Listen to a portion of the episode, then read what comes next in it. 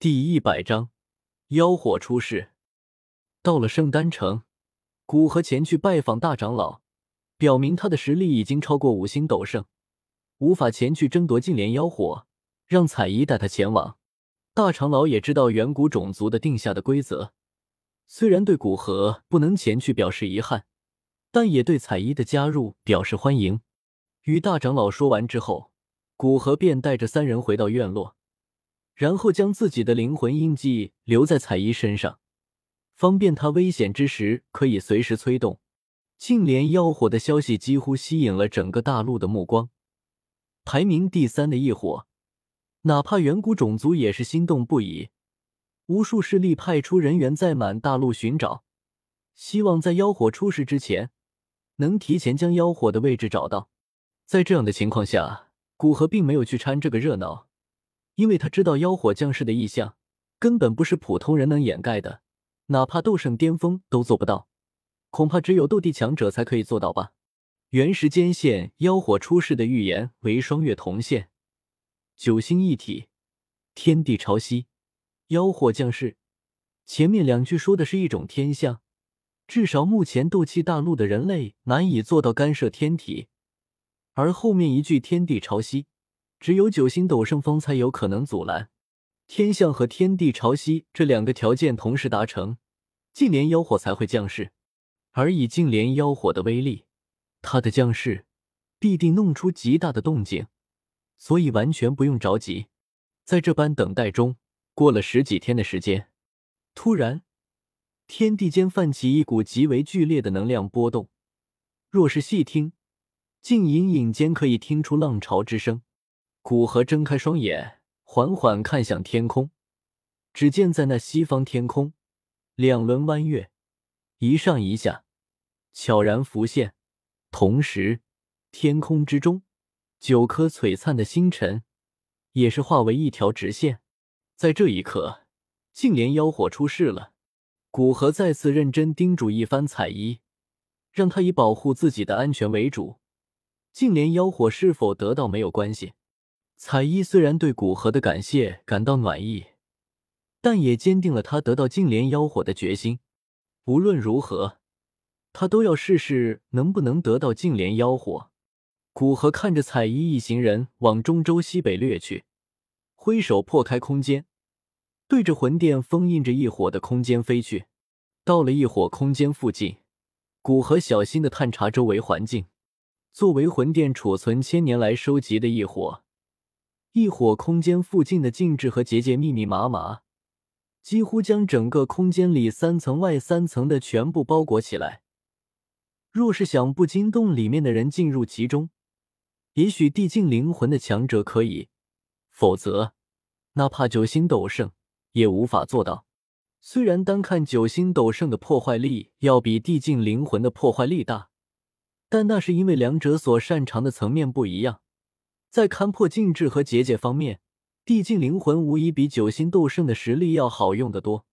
而旁边的天罡殿，眼下有二星斗圣一名，一星斗圣一名，半圣两位和斗尊强者若干，实力虽然不被他放在眼里，但也是一个小麻烦，指不定里面便有直达魂族的通讯呢。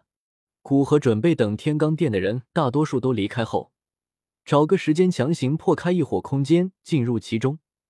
不过不能破开太快，不然里面的守护者肯定会第一时间求援或带着一些异火逃走，就表现的像一个普通的三星斗圣去破开禁制，这样实力没有超过里面守护者所能对付的界限。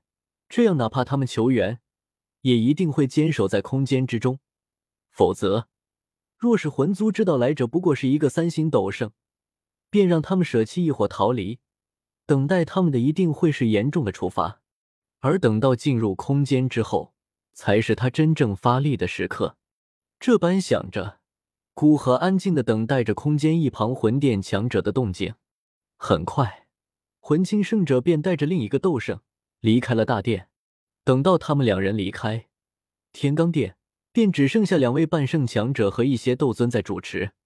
这个发现虽然让古河心动，不过他并没有立即开始行动，因为他不确定眼下魂族是否已经对十族下手。若没有下手，他这里一发出求援的信号，若是虚无吞炎对这里很是关心，说不定他都会放下进攻十足，出现在这里。那面对一位有着诸多奇异能力的九星斗圣，他只能做了。而就在古河安静的思考何时攻入异火空间最佳之时，彩衣一行人已经到了妖火降世之处。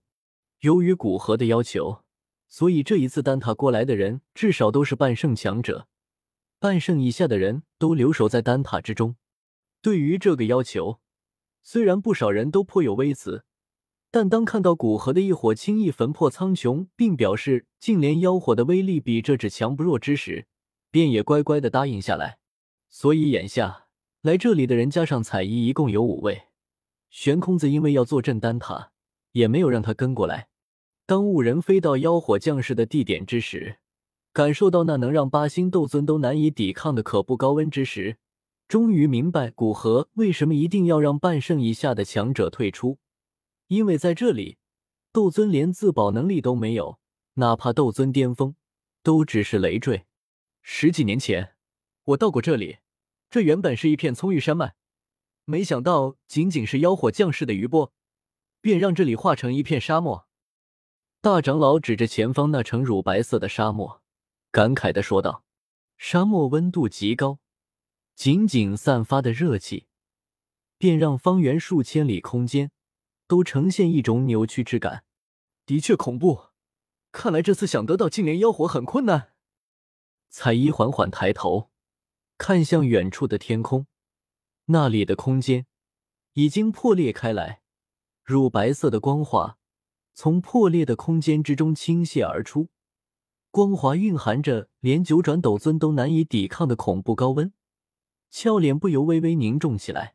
这净莲妖火果然恐怖。仅仅散发的余温，便让半圣以下的强者不敢触及。真不知道面对真正的妖火之时，该是何等骇人。没等大长老继续说话，周围便开始接连不断的有人前来。先是一些独行的斗尊巅峰和半圣强者，这些是离妖火降世地点比较近的人。慢慢的，已经开始出现斗圣强者，而随着不远处空间缓缓蠕动。一股可怕的气息弥漫而开，宣布着除丹他以外第一位重量级别的人物登场。